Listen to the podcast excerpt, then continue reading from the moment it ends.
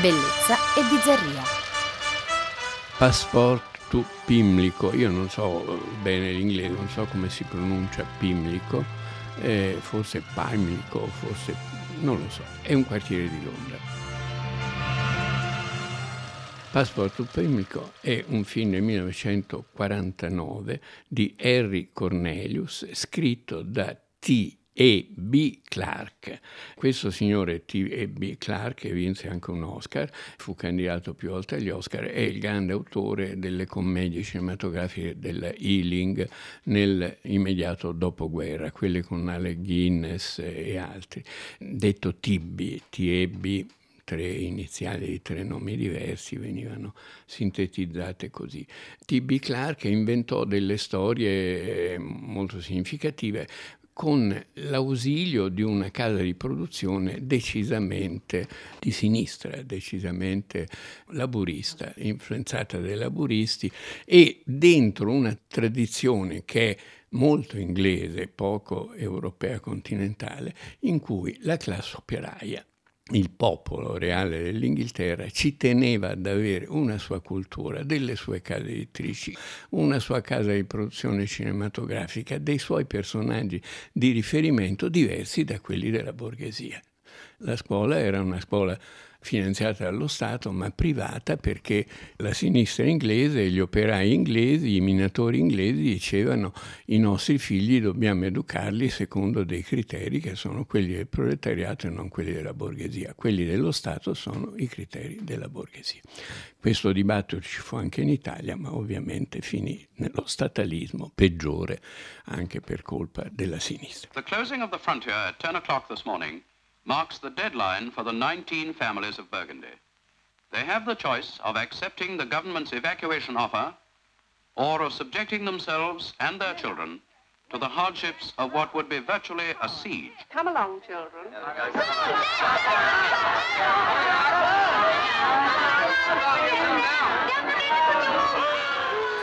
Che cos'è passaporto per Pimlico? In questo quartiere di Londra, subito dopo la guerra, dei bambini giocando fanno rotolare qualcosa dentro un, buco che c'è nel terreno, c'è, c'è ancora pieno di macerie, ci sono stati bombardamenti. Dentro questo pozzo c'è una bomba inesplosa, tutto è bloccato perché devono arrivare gli artificieri a far esplodere la bomba, la bomba la fanno esplodere questi ragazzini giocando a palla e facendo precipitare nella buca qualche cosa che fa esplodere la bomba. Un avventuroso signore del posto si cala quando tutto è, si è calmato, si cala con una fune, viene calato con una fune e scopre un tesoro in fondo a questa buca c'è un, una cassetta piena di gioielli, di, di, di, cose straordinarie e anche di documenti. Bene, si scopre che quella zona di Londra era stata venduta da un re, Giorgio qualche cosa, alla Burgundia, cioè ai Carolingi eh, del sud della Francia, Digione, Lione, eh, e quindi era zona extraterritoriale. Gli abitanti del quartiere impazziscono. A questo punto noi non siamo Inghilterra, possiamo fare i cavoli nostri e quindi diventa una zona di mercato nero. Ci sono le tessere, c'è ancora i condizionamenti di tutti i tipi tipi sull'acquisto di beni, mm, insomma c'è stata una guerra mondiale e loro evadono queste leggi e diventa la zona del mercato nero. Allora, noi non siamo inglesi, siamo uno Stato a parte, facciamo parte di uno Stato. Arriva perfino un erede dalla Francia, del, de, della dinastia di, della Borgogna, e nascono questi conflitti tra eh, gli abitanti del posto e il resto della società e l'Inghilterra, una sorta di secessione però gradita agli londinesi perché il posto è il mercato nero, possono andare lì, trafficare, comprare, eccetera. Questa cosa preoccupa, si intravede Churchill, vedi gli uomini di Stato, insomma è una cosa. E si arriva al filo spinato si arriva ai confini, si arriva al fatto che per entrare e uscire devi avere un passaporto, eh, i guai della separazione.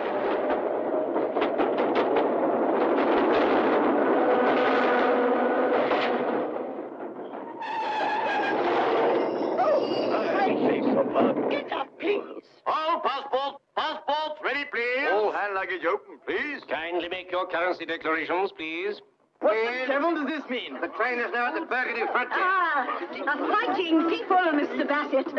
Worthy successors of the Knights of the Golden Fleece. Have you anything to declare, madam?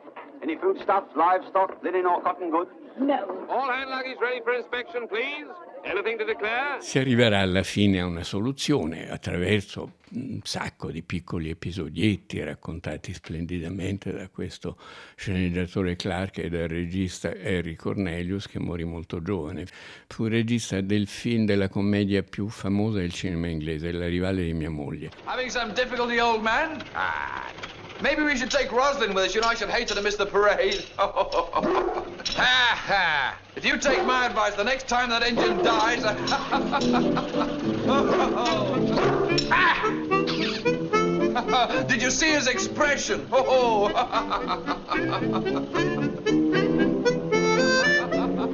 La rivale di mia moglie era una macchina d'epoca, il marito impazzito per una macchina d'epoca chiamata Genevieve. Il titolo originale era Genevieve, interpretata da Kay Kendall, attrice dimenticata ma una grandissima commediante inglese di quelle che a teatro faceva Oscar Wilde e George Bernard Shaw come se fossero no, cose di tutti i giorni.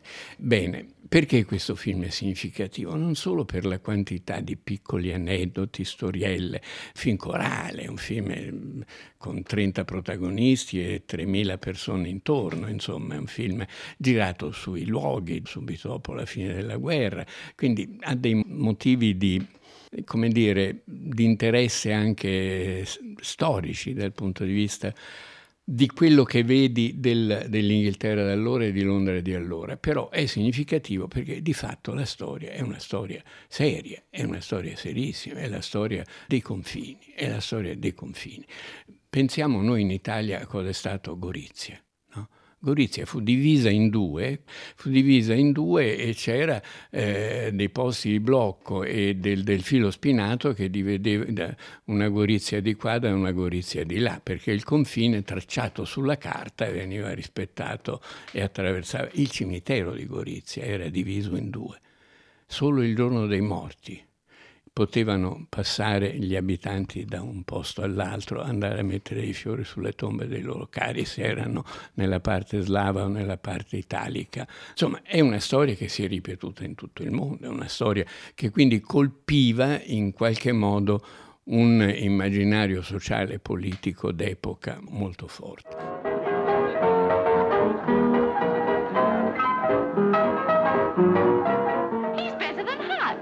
L'altro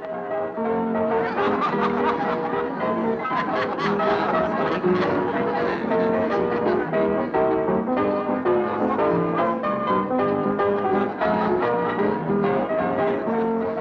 Aspetto era proprio questo delle restrizioni post-belliche e tutto si gioca in questo film sull'idea del mercato nero. E quando gli inglesi stabiliscono dei confini, mettono il filo spinato, per cui la cosa significativa è appunto questo tipo di solidarietà che si crea quando lo Stato inglese decide di recintare Pimlico e quindi ci sono i passaporti, ci sono le guardie, c'è una polizia autonoma, c'è di tutto. E decide anche di affamarli, per esempio taglia i tubi dell'acqua, per cui non arriva più l'acqua e devono fare eh, dei delle specie di guastatori nottetempo devono andare a passare nel pericolo, ma andare dall'altra parte a ricongiungere i tubi e far arrivare l'acqua. E, e lì si crea anche una solidarietà londinese nei confronti del quartiere e quindi arrivano da tutta Londra, buttano viveri, cominciano i bambini a buttare aranci, cioccolata, eccetera, dalla parte dove no, ormai è stato tutto recintato e bloccato e neanche più il mercato nero può funzionare.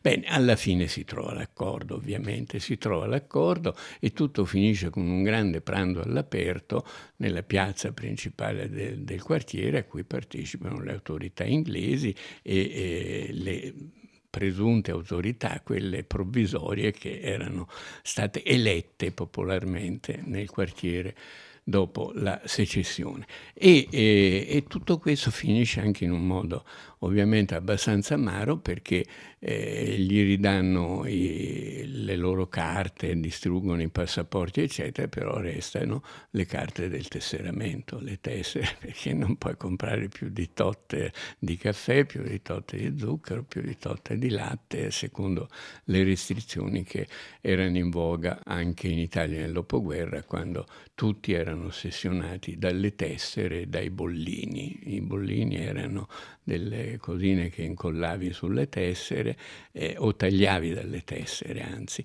per poter comprare totte latte ogni giorno perché erano datati, eccetera. insomma, le, le restrizioni dei tempi di guerra. Questo film, ripeto, è significativo come commedia healing, commedia proletaria e dal basso, con una visione popolare della società e della storia, ma è anche significativo perché ti rimanda a un'epoca in cui i confini erano confini, in cui la guerra aveva diviso, in cui le famiglie erano divise e il ritorno alla normalità fu estremamente lento, ci vogliono decenni. We are back in England.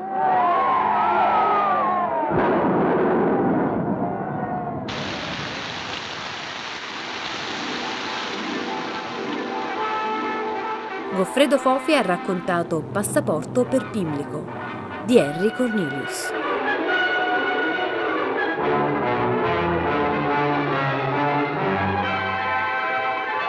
A cura di Anno Antonelli, regia di Marcello Anselmo.